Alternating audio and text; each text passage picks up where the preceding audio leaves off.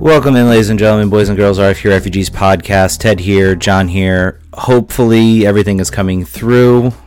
Um, we are still trying to work through our internet connections and everything and trying to make sure we put together a good product for you because that's ultimately what we want. Um, so, hopefully, everything is coming through. Hopefully, you guys are seeing us. Hopefully, you are hearing us as we talk DC United, uh, the U.S uh, men's national team, Washington Spirit, U.S. women's team, whatever comes our fancy. But I think we'll talk mostly about DC. Uh, John, how are you doing, my friend? I'm great, Ted. How are you doing? I'm doing great. Um, I am 100% ready to talk some soccer. DC had a win, an actual win we can actually talk about, um, which I think will be fun. Uh, we also had Loudoun United starting off their game, getting their first uh, draw, road draw, I think. So, um, yeah, it was some fun. The soccer's back, man. It's it's going to start coming like hot and heavy. There's going to be a lot of soccer to talk about. A lot of soccer to talk about. Some might say too much. We would not agree with that. We would not agree. Bobby Boswell, you are wrong, my friend. You are absolutely wrong, my friend. There is never, never enough soccer. Uh, never, never enough soccer. Um, but yeah. Uh, so should we just get into it? Should we just talk about uh, DC United's first win? Right. That, that's all we have to say. Right. They won a game. They won a game of soccer. It happened. right, John? That's all we got to say. Ugh. We don't need to talk about anything else. It was extremely ugly. It was uh, ugly. It was very bad. I didn't. I didn't have to watch it until today. So I had. I had. I had the option to just never see it, but I chose to see it, and I wish I didn't. Yeah, it was. Uh, it was not pretty. Um, it was absolutely not pretty. Uh, I don't the the first half was terrible. Um, they they played probably the worst soccer I've seen this team play in a long, long, long time. Um, they were completely flat. Um, I, I, don't know what what uh, what Ben Olsen exactly sees as Julian Gressel as a center attacking midfielder. I know I disputed that that he was playing center attacking midfielder in the beginning, but um, I'm not going to deny it at this point. Uh, he is playing center attacking midfielder. It's happening, and it's pretty bad. Pretty, pretty bad. Um, he, he looked really, he looked especially bad. This is probably the worst game I've seen him play. Um, I think he got redeemed a little bit in the um, in the last in the last game against uh, uh, against uh, Colorado because he was uh, a little more. Um, he, he got the course of the corner kick and the assist and everything. Um, but uh, this game, he was very, very bad. Um, and it was not, uh, uh, it was just, it's very clear he's not a center midfielder. He was misplaying passes. I, am pretty sure on the first goal, he was the one who first played that really bad square pass um, that I think Robinson from Miami jumped on, right? Am I correct in remembering that? I think you are. That was before Robinson was exploded and uh, and taken out of the game. But yes, yes, he was involved in that particular component. He was. He was, and it, it I don't know. I don't know what Ben sees in it. I don't know what Ben um, really understands in it, and really, I, I don't really get it. Why he thinks that, that that's a smart move to play. He's a, he's a winger. He's always been a winger. Um, yeah, and uh, so uh, yeah, so it was looking really bad. Um, it was it was looking like this game was going to kind of come undone for DC. Um, there wasn't a whole lot of action. Uh, Miami was having all the play. They of course get the first goal and we're gonna have to live with that. Uh, every time MLS does one of those little highlight reels where they show every team's first goal, um, we're gonna have to live with that, I think. And that that goal happened, and it was really bad. Um, it was also bad, I think, on the defensive end. Brillant, you know, left uh, uh, Rodolfo Pizarro, um, and they're paying him a lot of money, but they're certainly not paying him a lot to. Um, they're certainly that certainly uh, he should score that goal. Pretty much anybody should score that goal from from how close he was up front. Um, and then uh, you go into halftime. I, am down on this team. I, I'm ready to start throwing people under the bus. We looked terrible. We looked like there was no advancement. We were letting Miami get away with the game. Second half opens up. I think DC started a little more, um, little maybe had a little bit more energy um, as you would expect coming out of this game. Um, maybe generated a, a few chances, um, and then there was uh, Gressel looked like he had a breakaway. Uh, the, somehow, um, I believe it was. I'm trying to remember who the person was. It was Torres. Uh, Torres who uh, appears to hand, appears to handle the ball, gets the ball away. Miami goes back and scores. And at that point, I'm I'm I'm I'm about ready actually to turn off the game. I'm like, this is done. This is over. And then uh, VAR happens, and they see that Torres handles the ball. The referee judges that he stops a uh, denial of an obvious goal scoring opportunity. Red cards Pizarro, disallows the goal. So now DC United is up one. Now DC is still down one nothing, and they're a man up. Um, but even then, I was like, well, we've been here before. we've been here. We were here with nine men in, in Cincinnati, and we still couldn't figure out a way to score. Um, and then I think it was about a two minutes later, uh, Flores draws a penalty kick, um, and Asad steps up and scores, which was uh, pretty pretty cool to see. Good to see him get back on the score sheet. Um, and then they win a free kick. Flores plays an excellent ball off the post, and Brillant collects it. Um, so yeah, and it was a it was a it was a good goal. It was a pretty uh, fantastic goal. Um, but that's kind of uh, that that was kind of a weird weird game, a very very weird game. John, you've been really quiet now. I need you to talk, please. I need you to give me your thoughts on the game. Yeah, no, uh, it was bad. Uh, it wasn't good. It was the opposite of good. It was bad. Uh, it was one of those times where you get three points and you're like, well, that's good, I guess. That's good, I guess. Let's not let's no one think this means that we're in a good place. Uh, the team relied on having a, a, an extra man to get that uh, to get that opportunity for uh, a lead. Um, that they didn't play well up a man, but that's general. I think that's pretty typical of a, of a DC United team since we've been following. Uh, Miami continued to push the game down a man, making subs to continue to try to score goals. Uh, the defense is very, particularly in the first half, was extremely uncertain. They looked as, as uncertain as they did in the previous week, uh, with bad clearances, uh, with the lack of cohesiveness that we've used to seeing with this team. We didn't see it. We haven't seen it. That's that's worrying to me. Uh, and now we're also down Joseph Mora. We're also down Ola Kamara. Uh, probably the biggest the biggest things to come out of this game are those things. Uh, we we talked previously. Everyone has talked previously, not just us. We'll pretend it's just us though. RFK refugees exclusively have talked to you about how few, how little depth there is up front and on the wings, uh, and on wing backside. And and look what happened in one game. We have been felled in two positions at once. Ola Kamara probably I would say maybe the uh, the more irreplaceable of the two. Um, Erik Sorga did not impress me much uh, in his 80 minutes of play, 75 minutes of play.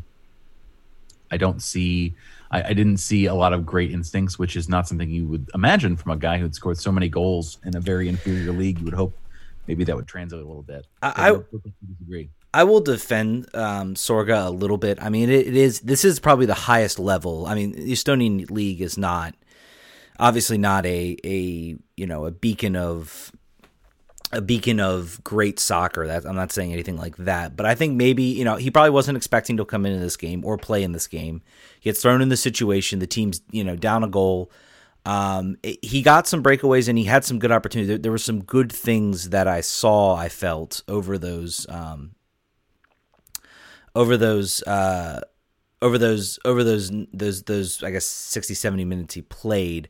Um, obviously the fin- he missed two breakaway chances that if he puts away a goal, maybe we're having suddenly a different discussion. Um, I thought the first one I thought he was fouled. Um, it looked to me like it was a behind the back tackle. Um, but still, you expect you know your striker to. There's always that that that second motion where you see the go. All right, now have the shot. Now have the shot, and he's waiting. No, no, no. I want it to be perfect. I want it to be perfect. And you know that's the type of thing that Ola Kamara brings to this team is that he he's a guy who's gonna if he sees an opportunity he's gonna you know fire take that shot, and we've had strikers like that in the past where the, they have not they have not taken the opportunity when they've had it. Joseph Nguyen is one that comes to mind. He was always a player who would get himself in good spaces, but when it come to actually shoot the ball and put the ball in the back of the net, um, he wouldn't do it.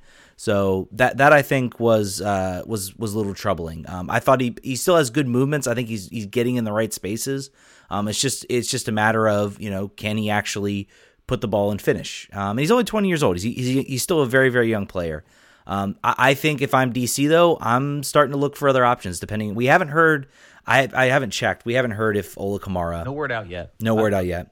All, all, those two things being true, he is young and he you know had some had some you know has a hesitancy to shoot um, as a forward. Those two things suck, particularly because now yeah. he's probably going to be our starting forward here for. Now, granted, uh, it's possible that Ola Kamara was holding the back of his hamstring and had to come out in the 15th minute, but is fine and will be playing next game, starting and playing 90 minutes. That's possible, um, but very unlikely. Uh, I would you know bet a lot of money, you, are going to be looking at an Erik Sorga starting uh, next week. Even if he wasn't ready to come in last week, I hope he's ready to come in this week because now now he's going to be counted on.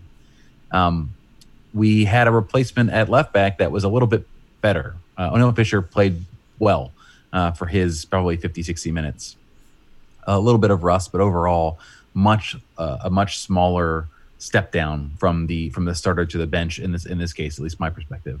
Um, it's great to see him play. Uh, I think he's just like Joseph Mora, or just like uh, uh, Erik Sorga. I believe we're going to now see him uh, start because there's no depth at all at the left back position. So uh, the, the the depth is being tested uh, in week in week three, uh, which is seemingly always the way that DC United uh, gets dealt these injuries. They come in bunches and they come early. Also, Joseph Mora should just never play any team from Florida because clearly he's said, like Ted, he has offended the state and all of the players hate him and they're targeting him. That's the only thing that could make this is three. This is three times in in two years that he has gotten injured playing a Florida team. Well, it's also um, I, I don't I wouldn't say maybe I would hope he hasn't offended the entire state of Florida. Uh, you know, I, I, yeah, I agree. I think it's good to see Fisher um, get get out there. Uh, good to see him play. Good to see Odoi-Atsem get out there and, and get some minutes as well. Um, you know, I, I, think losing Mora is big, and he he's a, a very very concerning injury for this team. Um, and I have I have very a lot of concerns about Ola Kamara, and so so here's the thing. I, I, guess I haven't really I've been dialed in, but maybe I haven't been as dialed in as I should have. So um, I'm in my fantasy league, and someone you know tweets out they took Erik Sorga, and I message him. I'm like, "What are you doing? That doesn't make any sense. Like, why are you taking that player to play on your fantasy team?"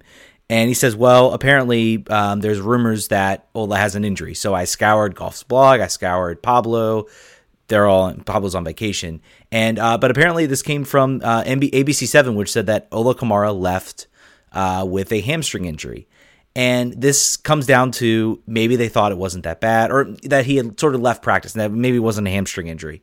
Um, maybe it wasn't bad. You know, I'm like, oh, it's it's nonsense. You know, that's you know pure conjecture. I'm, I'm sure he's okay. That he's starting. He's playing. He's out there starting. You know, DC wouldn't throw him out there if he wasn't re- if he wasn't ready.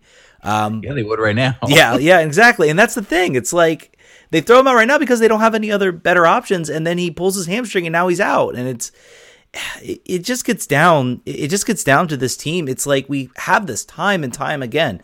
I think I I think I tweeted out like MLS culture, you know, the, the whole MLS culture you know meme or, or, or, phrase has kind of been going around Twitter. I said MLS culture is DC like going into a season with a paper thin lineup and suffering three significant injuries before the season starts. Some of them season ending apparently, and it, it's you know the, I guess there's bad luck and then there's kind of making your own luck. Every team goes through injuries. Right now, the only I think the only two teams that aren't injured are Minnesota and San Jose, and Minnesota is running rampant right now. They absolutely pasted San Jose last week. So it becomes a question, you know, what what what's the deal here? Why, you know, this is causing me, you know, I've always held up Dave Kasper as one of the better GMs in the league and how he understands the rules and his ability. He's still very very good at that. But I'm looking at this and I'm like we really can't find any other players. We can't bring in you know, where we were we waiting? Is it just you know not you know getting the deal done? Quincy is literally walking around the concourse at, at the previous game. And if you're if we're talking about think about the NBA, like we need like we need players on 10 day contracts here. We need a short we need a literal body in practice and now on the on the bench and on the 18. Just just find a guy. We need a guy. Get a guy. Yeah. It's he's he lives locally. We know we can find him on YouTube anytime. he's available. Just get somebody. I, honestly, my vote is for uh, CJ Sapong, as you guys know. I, I think go get him, sign him to a contract, have him and Kamara compete out for that spot. Especially, I think I think a lot of it's going to depend on a lot of it's going to depend on what um what kind of condition Ola Kamara, what kind of injury he sustains. Again, we haven't heard anything yet. It may just be you know week to week thing. They pulled him out as a precautionary reason early season, you know, just get him out there. But yeah, I'm I'm thinking he's he might be done for a bit. Uh, my guess is at the very my my my fear is that it's like a month. Like he's going to be out for like 3 to 4 weeks or something like that. Cool. Um, yeah. that would be very cool. Yeah, yeah. And you know, and you got to well, listen, Ben has said the team is going to look entirely different in in May and summer and uh yeah. I I would hope so. I would I would hope so that that would be the case because right now as everyone said before the season started, this is an, an incomplete roster. And who would have thought that the areas that were least complete will be the areas that were hit hardest? I don't know. Everybody.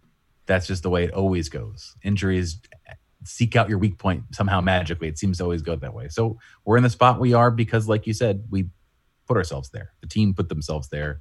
They got what they deserved. Now we have to see where are we going to go from here. You know, we've got a team coming in, or we're going on the road, I believe, right? Yeah, road. It's the it's the the road trip now. We've got on the road against Cincy, and then on the road against uh, against uh, Philadelphia. Um, that's not going to be an easy game. Don't That's- like that game. No. Prefer the first one. Yeah. Maybe maybe some points there. Maybe no point. Maybe no points at the next game. I'm not sure. Uh, I want to quickly address a question here on the chat. I think this is uh, Mark Rickling. Is this on Kasper or on the budget he's been given as far as uh, putting this team together? I think this is on Kasper. Yeah. Um, even even on player, there is room that uh, is in this salary cap now, particularly after the CBA signed, where a league average MLS player could be could be gotten, could be found. We're not. I'm not necessarily saying as a backup to Ola Kamara, you need to go on the transfer market, pay a transfer fee, and find somebody. There's there's there's money for a player of that fashion, even if we're talking funny money. They could they could conceivably get a player utilizing nothing but this sort of artificial currency that buys down contracts. That would be, that would be very reasonable for a contract of that size. So you know we yeah this podcast has you know defended that uh, that sort of those those judgments on the team based on money um, in the past. I think in this particular case, when you're talking about backup depth, uh,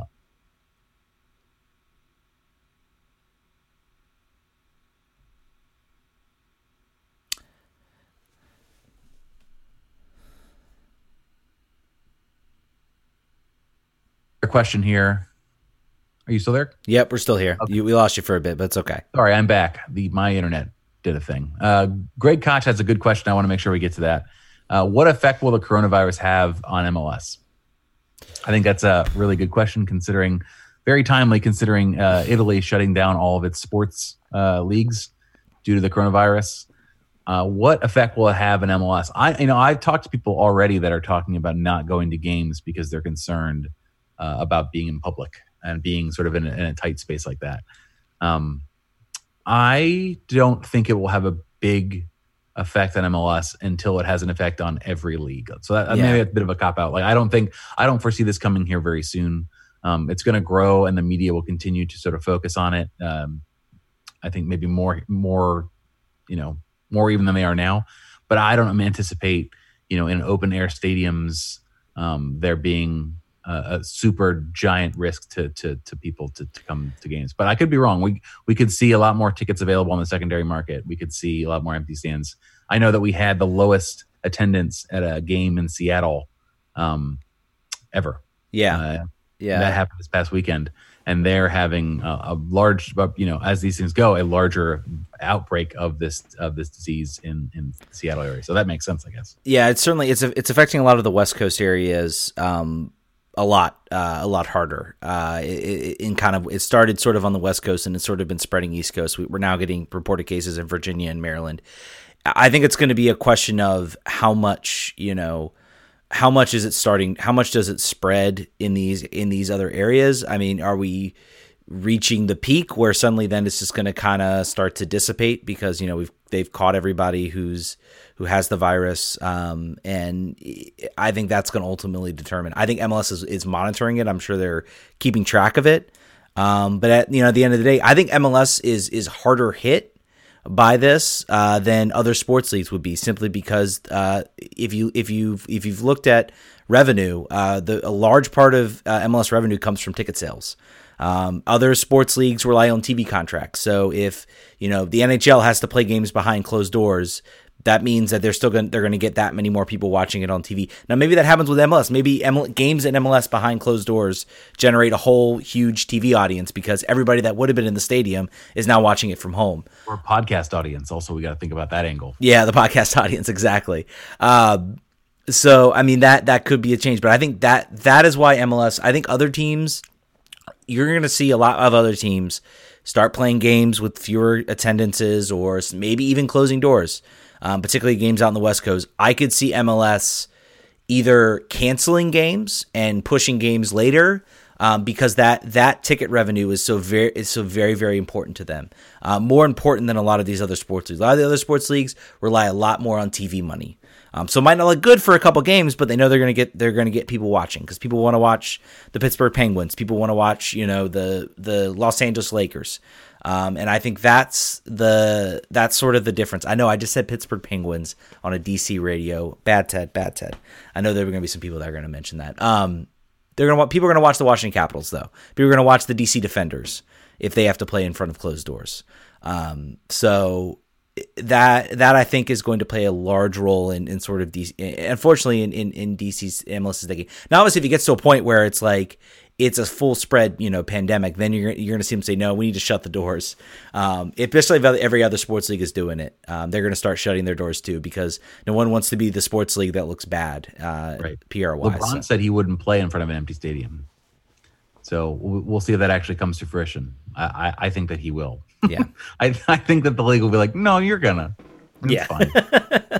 yeah. Yeah. Um, hey, people just watch them on TV. I don't understand. Anyway, it's weird yeah. though, man. I watch some of those Italy games like in front of empty stadiums. I mean, it's so, always it's always strange, and it would hurt MLS too because of just how vibrant the crowds can be and how much fun that can be to to sort of watch them. It makes other than this game, other than uh, we probably talk about it for two seconds. Other than this LAFC game uh, that you were watching and that I was watching.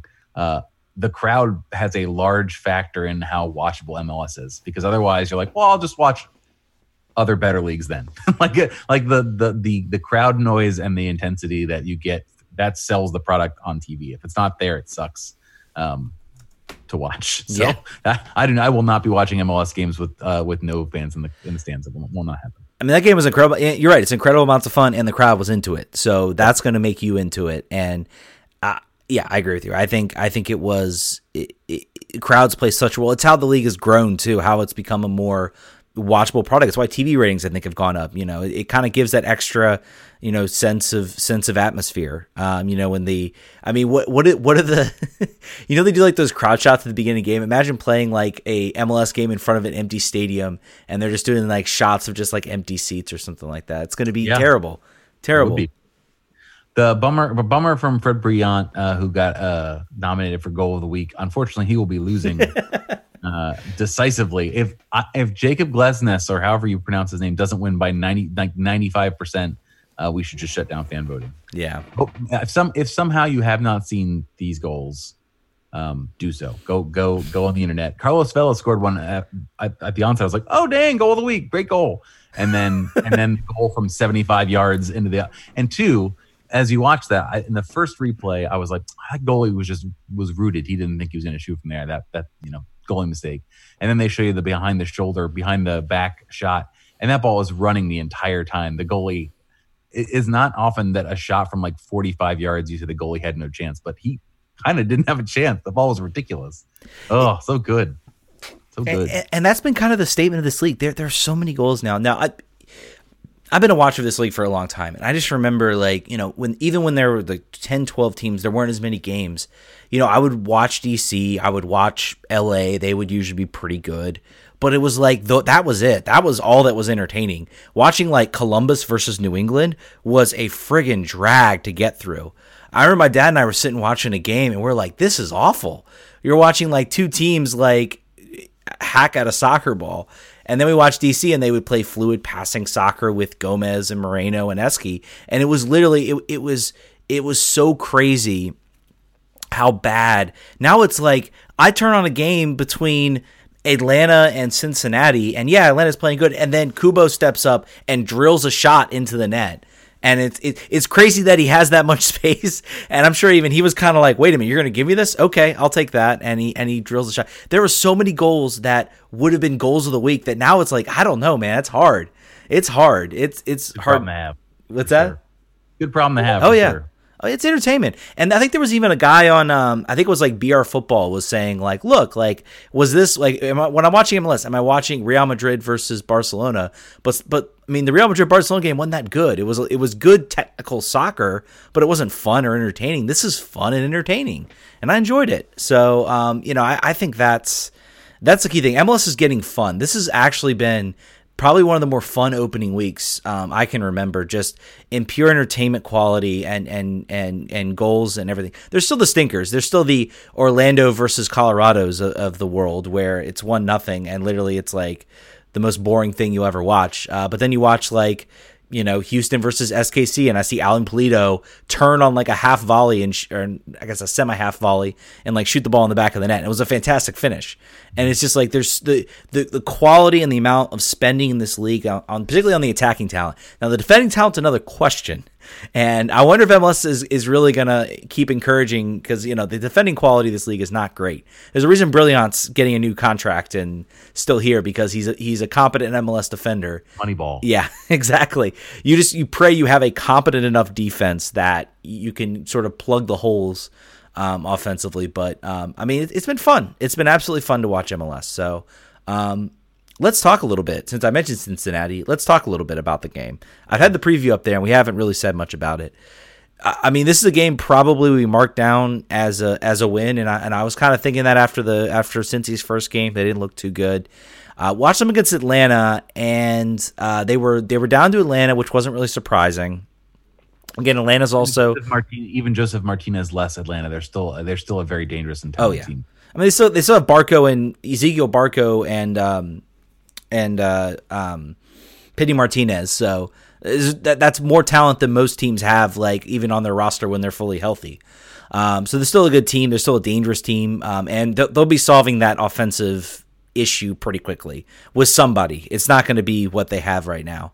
Um, but they, you know, they're, you know, they were pretty much in control of that game. And then, you know, Cincy kind of didn't back down. Um, so they're dealing with a lot. Um, we're going to have an interview tomorrow with, with a Cincy correspondent from uh, Cincy. Uh, I think it's Cincy Soccer Talk. I think we've had we've had them on in the past. So um, we're going to have them on again and kind of go through a little bit about Cincy. So stay tuned tomorrow, um, or I guess Wednesday is when we'll release that. But uh, they did not really back down. Uh, the new guy, the Japanese striker Kubo, had a really nice strike and a really nice goal. Um, but they're still Cincy, and uh, this is a game. I was just what I was what I was hopeful. What I what I'm only thing I'm hopeful from the from the Miami game. They got to win, and I'm like, all right, can we build some? Can we build at least some momentum? You know, I, I don't know who's starting at up top. Eh, but can we get at least a little bit of you know momentum? It would have been nice if we have gotten a third goal. You know, one of the so uh, Sorga breakaways had gone in. Um, but this is a game you, you got to walk in and you got to think three points. I, I, I got to be honest. Going up against uh, Cincy, they're still a mess. They still don't have a coach. Um, they're apparently got twenty or thirty calls um, from a coach. I'm assuming those are like you know college coaches or you know D three coaches um, or Eric Ronaldo, probably one of the one of the three there, um, calling to see what about the job. So, uh, but they still don't have a coach. They're still dealing with an interim situation.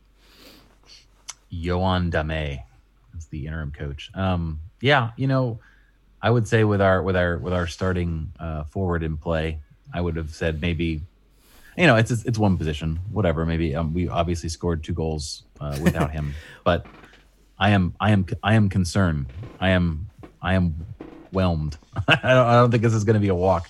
Uh, it was funny too. Before the turnaround, in the second half, like the announcers on TUDN were like, "Yeah, you know, DC United was probably looking at that calendar, and they were looking at those first two games: Colorado at home. They're looking at this game, looking at Miami at home. That's six points, easy walk. Let's go. And then Cincinnati on the road, that's nine. Uh, and then, you know, luckily, magically, we reached into a magic sack and pulled three points out. But in general, uh, his his point is a good one. Like we uh, we're not we're not quite hitting it all cylinders yet, and that's the understatement of the universe. So it would not be. Would you be surprised if we go on the road and don't get any points? I I, I don't I think I would be surprised. Be. No, I really wouldn't. I mean, I, I could see Cincy. I could see Cincy looking at this game as here's a chance for us to sort of you know turn the tables. Here's a team that that didn't play really well in their home opener, still trying to figure things out. I mean, in in a sense though, that does make DC dangerous because you, you don't you don't have tape, I guess you can go on of them playing well because they haven't played well. Because that hasn't happened yet. I like that. that is, that so, is a very so, optimistic way of looking at that. I like that. so maybe this is the game they put it all together. Um, I, I, mean, I think Flores is starting to find it. I think he was a little bit better, I think, than he was in the Cincy game. He obviously drew the penalty, um, of course, and then he also drew the um, uh, the free kick. Excellent, excellent free kick. I really wish that had gone in. Some people were saying, well, I think Robles had it covered. You're probably right, but I, I wanted him to score that, I think, and I wanted to um, wanted him to do that. Yeah, I think we're going to go ahead and uh, we're just going to open up the phone lines right now 202 905 0454. Call in. Uh, we have our producer right uh, on the line, producer Brian, who many of y'all met at the uh, live stream home opener. He is here. He is taking your calls, and he will uh, he'll send you in. Um, so yeah, uh, I, I, guess. Do we want to talk Loudoun? We didn't get to talk Loudoun. Yeah, yeah let's talk Loudoun. Let's let's talk about maybe some slightly happier things. Yeah, I watched this game live, so that was that was different for I me. I wasn't watching it today, multiple days later. Um, an interesting game overall. I think that they were. Uh, Coach Martin will be happy uh, about the defense. The defense was the problem uh, last year, I think, uh, particularly late defense. So that sort of almost bit them here at the end. Uh, I think that they almost conceded twice in the last five minutes, which is when they gave up the majority of their goals last year. Uh, but overall, uh, the young DC United players were were exciting. They were as advertised. Uh, no Griffin Yow, obviously, he was on the 18, but Kevin Paredes came off the bench after being injured. Ted DiPietro was amazing. He oh, came oh, yeah. on in at halftime for Elvis Amoh, and he turned the game around. Um, really, I mean, we you know we've talked about him now for a little while. He is he is definitely a player that I think will excel in Loudoun this year, getting more and more opportunities. Uh, he is a young player. I think he's 17, maybe 18, uh, but he is he is absolutely one to watch uh, overall. Uh, new striker, uh, or not new, but uh, Alioune Nador played. he he came he played five or six games or scored five or six goals last year towards the end of the year. Was not clinical whatsoever. Um, had probably three or four chances to score, um, would make the wrong choice. So if there was a pass to be made, he would shoot, and if he should have shot, he passed, and that happened a couple times. Uh, I think that's rust. I think it's not trusting your your teammates yet because it's a new season. Uh, but overall, uh, you know, for a team for a team that struggled early last year as they were starting 19,000 games in a row on the road because of Segra Field not being finished, uh, I think it's an encouraging point against uh, Philly Union two side. Uh, I, Colin Miller, go ahead. I was just gonna say, I, I just think it's it's what's really positive and why you should be watching these games if you're a DC fan is how good all of the DC Academy players look. There isn't one guy in there that you're like, oh, he's not ready yet. He should he should be in the academy or he should go to college. All the guys that they're bringing in are players that conceivably you could see playing for DC in a couple years. Um, some even less than that. Um, I think Kevin Paredes is one that I think we're going to see. Um, Griffin Yow, I don't remember much from him. Did he play? Was he in this? Play. He was on the bench. He was on the bench. He was, he was on, the, on the bench for DC. And, and interesting, uh, interesting thing. I don't think there are any. I, I, looked quickly at the roster, so I might have missed something, but I don't think there are any DC guys on the Olympic roster. Um, so these are guys that I would be shocked if if some of the guys like Griffin Yow, Kevin Paredes uh, didn't. Uh, I think one player I'm pretty sure was in the U.S. camp. So very surprising he wasn't, I guess, called in. But that could be a case of DC saying, nope, we want to keep him here.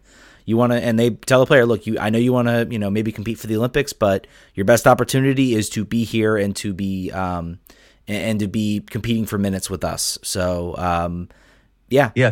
If you're looking at that Loudoun side that started here, players that are actual prospects with DC United, Adam Lundgaard, Lundgaard, uh, Alex Saravia, Kevin Paredes, Jeremy Gray, Moses Nyeman, uh, Ted DiPietro, Brandon Williamson, former Academy player, uh, and Jacob Green on the bench. Those are all players that the team believes that could be on the big roster sometime uh, soon. This is a you know dramatic departure from the Loudoun United team of last year. This is definitely Colin Martin, or not Colin Martin. I'm sorry, Ryan Martin. Colin Martin playing for San Diego San Diego Loyal, I believe. Yeah. Uh, but Ryan Martin, the coach of Loudoun, not the player for San Diego Loyal, uh, putting his stamp on the team actually crafting a roster uh, that really gives opportunity to the young DC United players that uh, you know he, he, wants to play and he wants to get on the field. So uh, you know, early season was not a riveting watch. Certainly, they're going to improve. They have an off week uh, coming up, which sucks. I think for everybody. uh, as far as like getting in the groove. They have a bye week this next next week, and then they travel, I believe, to Atlanta United to getting another dose of uh, MLS two sides um, coming up. So, So uh, John, overall, overall pretty positive though. John, I have a so I have a, a, a quandary for you. All right, let's let's assume things don't go well this year for DC. DC decides that you know what, enough's enough. Olson, thanks, thanks, but no thanks. You're out. Would you want Ryan? Would you want them? Would you want Ryan Martin as the coach, or would you want them to go out and find somebody If he got fired midseason, midseason? I'd go Ryan Martin. Uh, You I wouldn't go want- Chad Ashton? Come on, no. Just- no, I'm sorry, Chad. I'm always the bridesmaid, never the bride in this case. I would say, you know, in this fantasy universe, um, if we made a change mid-season, that we were probably tanking so bad in the table that playoffs weren't looking serious, which would mean I'd want a player, I'd want a coach who knows the youth that we would actually give opportunities to at the now. And then the next year, I would say probably want to go out and really make a splash, considering how long we've been sort of in the Ben Olsen universe and trying to f- expand beyond that potentially. But that's my thought. it, it would be really tough for me because I would look at that. I'd look at a hire like Ryan Martin. I would say, you know, I, I look at the way what what I guess so amazed me about that sort of that first game, and, and you know, I know that Ben didn't have the full lineup for a lot of the preseason, but that that team looked like they were at least very much more familiar with each other. And he's also dealing with a lot of academy guys who sort of played with each other. I mean, I, I get all those stipulations, but I, I mean, if if we're comparing just which team looked like they had clearly played together and were on the same page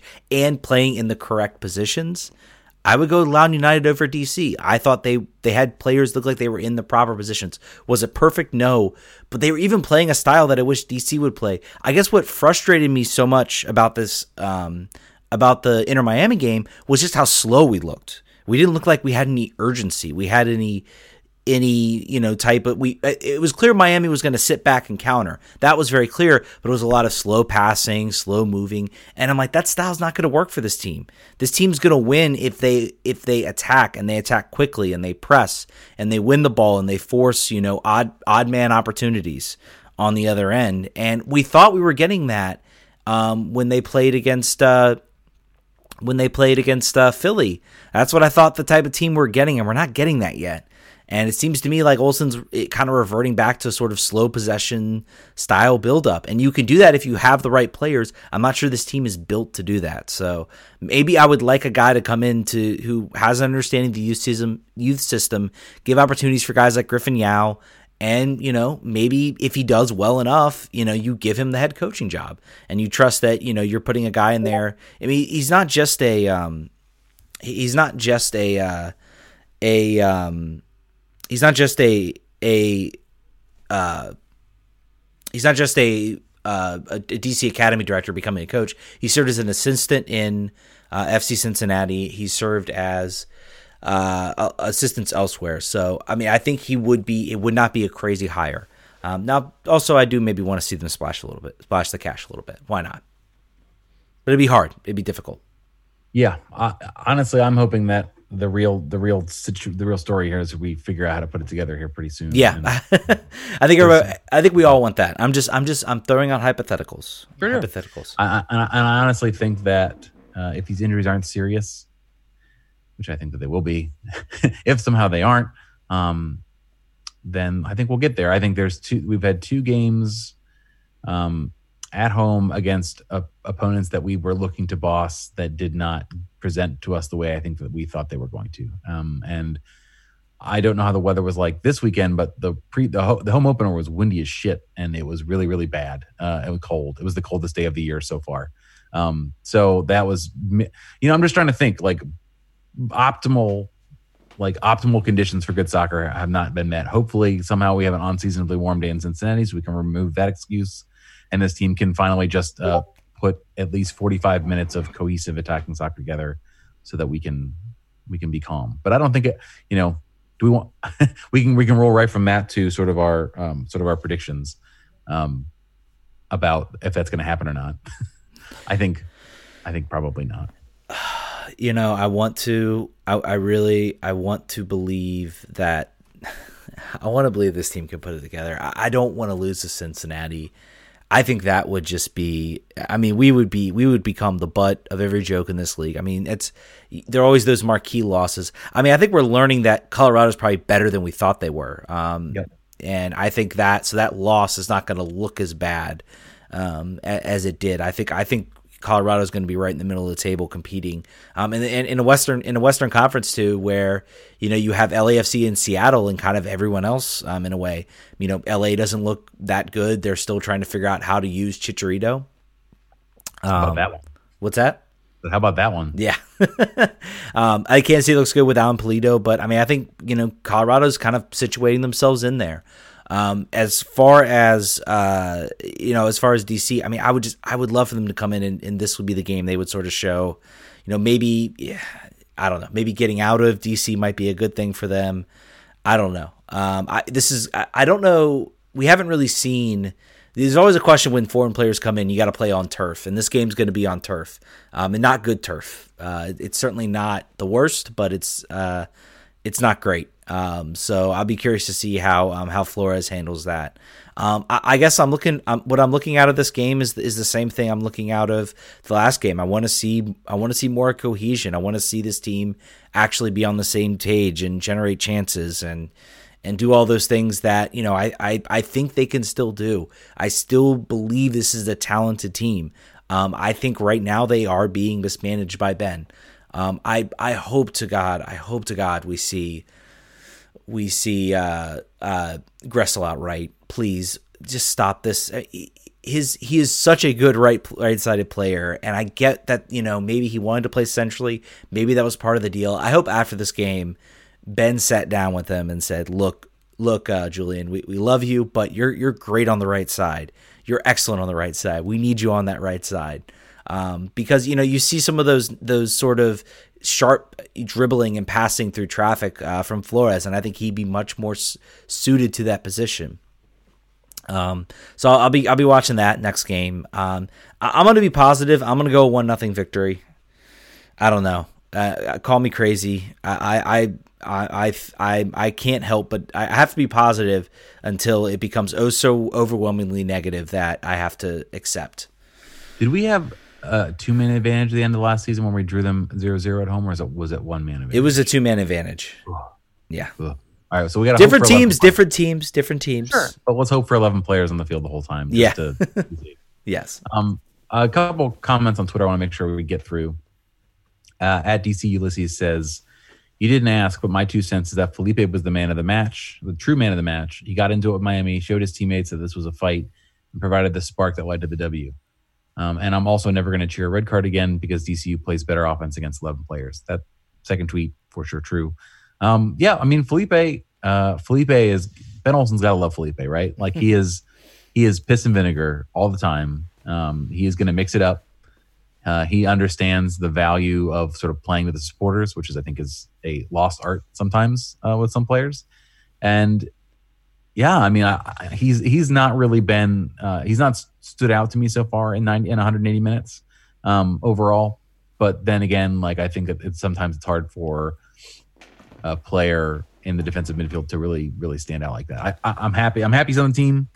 Um, I'm I, I think that you know I don't know. It's good. He, he, I'm he, glad he plays with an energy and a passion right now. I mean, him going to the fans. You know, he he plays. It's clear he is he is his charm offensive, as we've talked about before, has worked. But this was definitely a game where we saw the Felipe everybody hates. Uh, the the play acting, the eh, the players being like, "Come on," and like picking him up off the ground and like in trying to like get him to get up and, and and to stop play acting. Uh, this is like the first game for DC where we've sort of seen uh, where we've sort of seen that that sort of play acting that he does. Um, so he's got a reputation for it. Um, it, it he he is who he is. Um, I think he has you know settled himself in well to this team. Um, you know, I'd like to see this team, you know, try to see if they can get Russell Canouse and Moreno back into that combination. Um, but right now, I think you know you've got such a shortage at, at defense that Russell Canouse is there, um, and that's that's kind of the way it is. So, which is a little sad, but Uh, Russell Canouse also struggling a little bit at right back. I think I, I, he has not looked as strong. That man, he isn't. He is not very good at right back. So well, it's strange because he was he was so good last year. He was a reason when when DC moved him to right back. That's when we started to like not only keep teams off the scoreboard, but started to push for started to actually win games. This, because he wasn't Leo Jara. because he wasn't Leo Jara, who was just a complete sieve. So he, I, I, think he, I think at best he he strikes as a, at a league average right back for MLS. I really, I think that I think he is the drop off from his positional situation to the middle of the field is dramatic in my, in my mind. But you know, we'll get a chance to, we'll get plenty of opportunity to, to verify that here because he's not going anywhere. He's he is stapled to right back no matter what happens. So yeah, I mean maybe, maybe Fisher, maybe Fisher Odoi-Atsem, maybe Mora's injury isn't as bad and he gets back and DC gets that speed, that sort of Mora Fisher combination we saw in 2018. Um, that was so good. Um, at DCU 2020 says, I'm optimistic about Flores. He earned the foul that became Asad's penalty and whose free kick hit the post that Brillant then put in. Also, Sorga, who worked hard but needs need time for chemistry. I am concerned about Gressel, though. Bad passes and some weak defending. What do you What do you think? I mean, I think he, he, he played the center attacking role, so I don't think defense is necessarily his first responsibility. But just just bad dribbling and, and sort of bad passing, not very tight, and that concerns me on turf because it's not it's not going to be as easy to control the ball um, as it is on regular grass. Um, I'm very, very concerned. I'm very concerned. I'm not concerned about Gressel because I know, and there's a lot of people, there was people out there saying, oh, you know, oh, Gressel's awful. Gressel's terrible. I- am not concerned about Gressel. Gressel as a player, I'm concerned about how he's being used right now because he's not being used properly. Um, and that's something Ben needs to figure out, or someone needs to figure out, or he needs to turn around his play and be the best center attacking midfielder the league's ever seen. I mean, I suppose that's possible, but uh, based on these two games, I don't see it. And I think Ben needs to realize eh, Ben needs to realize it with Gressel, and someone needs to tell Gressel that he's not a central midfielder. He's a right he's a he's a right winger, and he can be very effective in that position. So it's not using his strengths well, and I think that's the biggest problem with Gressel right now. And the last one, we sort of touched on this already, but I'll make sure I get it out there. At Hoya Nick says Sorga got mixed reviews from people I talked to. Some liked his footwork. Most agree he lacks pace. What's your opinion? I think I mean, we talked about it. I think the his unwillingness to get the shot away when potentially the shot is there is a problem for for me at least. I think that that's I think that's a, a bad attribute. It's a Connor Doyle esque attribute for for a DC forward. Um, and I think that it is going to take some time, maybe, for him to adjust to the pace of the game. He was bamboozled a few times by defenders uh, in Miami, sort of uh, tricked into fouls.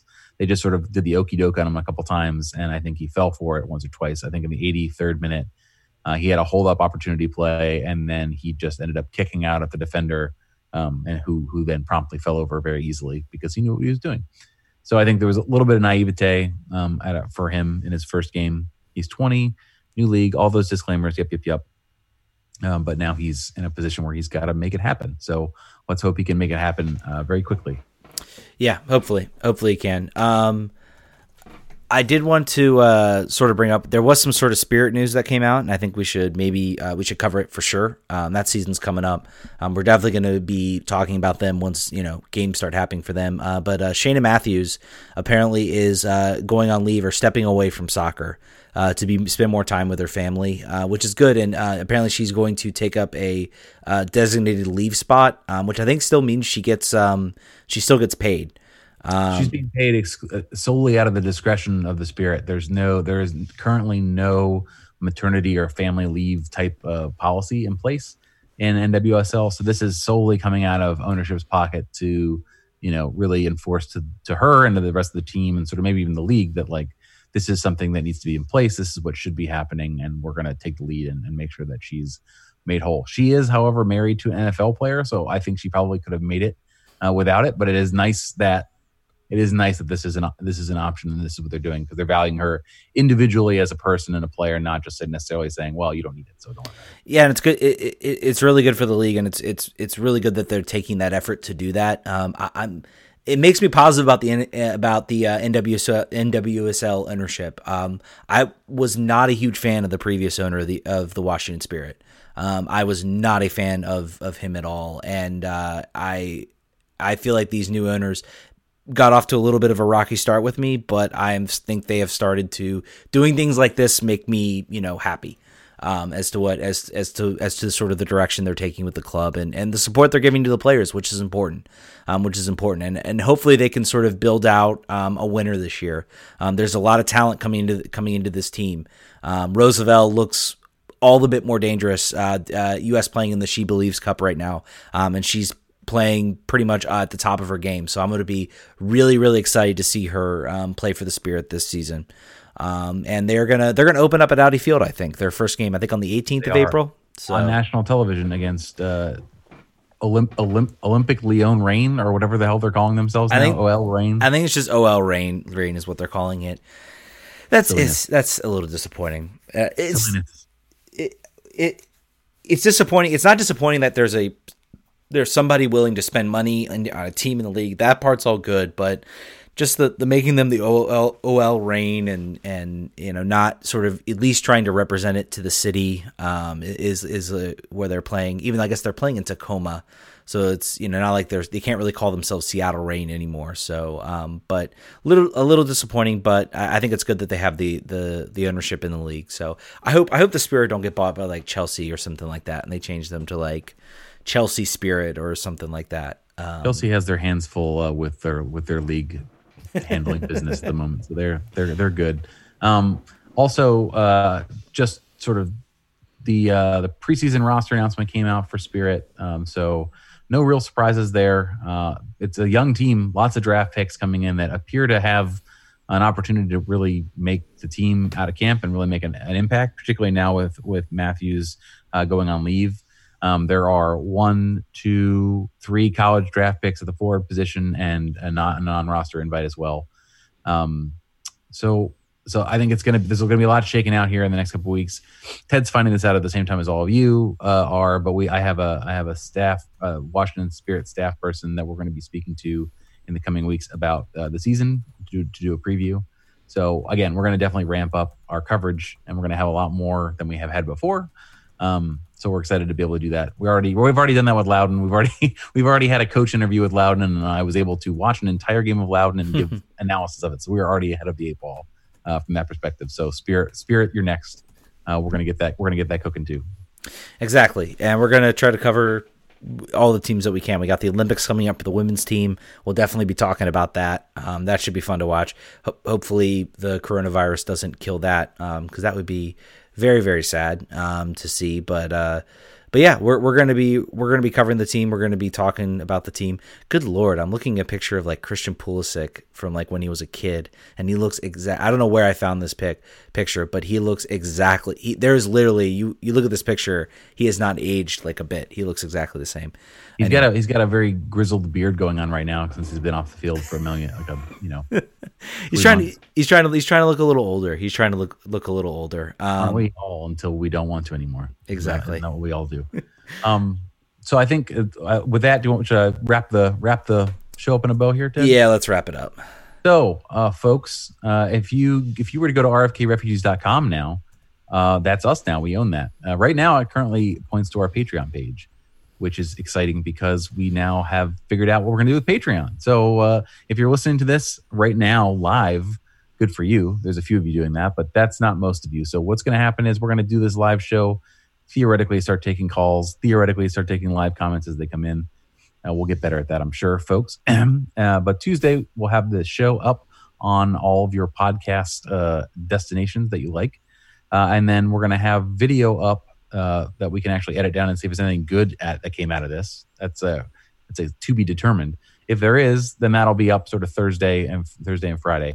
Uh, Ted and I are going to try to do a quick, depending on where we're at. This this this is the only part of this that's sort of uh, uh, flexible. Is if there's a possibility for us to do a quick post game chat, like five ten minutes after the game, uh, go live, uh, vent our spleens, which is the most likely scenario out of a post game situation. Ted Ted will be very mad. I will be very mad, and we'll talk about it real quick, and then we'll throw it up on our Patreon as well. Uh, but that that's really that's what we're doing here. So the idea is that you, if you are a Patreon person, you're going to get access to the exclusive, the full exclusive interview that we're going to be doing uh, tomorrow. Releasing probably Wednesday uh, with our with our friend from Cincy Soccer Talk, that kind of stuff. So you're going to get that first, and then you're going to sometimes get that only. So um, if if if it sounds interesting to you, uh, to to do that. We would love it if you would join us on there, Patreon.com, or you can just go to now. You just go to RFKRefugees.com uh, and join us at a tier that makes you feel comfortable. Well, may I recommend the five dollar tier? It's a good tier. Um, other things, if you have uh, if you have not somehow followed us on Twitter, I don't know what I don't know. I don't think that's possible. I don't think we have any listeners that don't follow us on Twitter, but at RFK Refugees on Twitter. We're on Facebook for some reason. We also continue to have, uh, which was a surprise to me because I forgot we had it. We still do have a uh, Discord server that we used to use more, and we're gonna use we're gonna use more uh, uh, going forward. Uh, I'll have the we'll have the in the thread the link for that in the show notes for this podcast that's coming up tomorrow.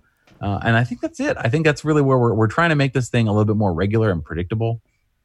Uh, we're we've got some exciting things in the works for episode 100, which is coming up super duper fast. Um, so uh, be excited for that. I think I think uh, I think longtime listeners will feel uh, rewarded for for seeing the growth over 100 episodes if everything comes off, and if not, even if it doesn't, then it's just me and Ted doing our thing uh, as we have done 99 other times before. So it's uh, you can't lose. Yeah, man, I can't believe I can't believe we're about to get to episode 100. I, I really do. Well, yeah, and and just the growth we've got we've had on the show. We talk about it a lot, but I mean, it's it's amazing. Um, just to see the growth and, and, and what we've been able to produce and the comments we get and, and everything. So um, thank thank you all again so much, and thanks to our Patreon subscribers.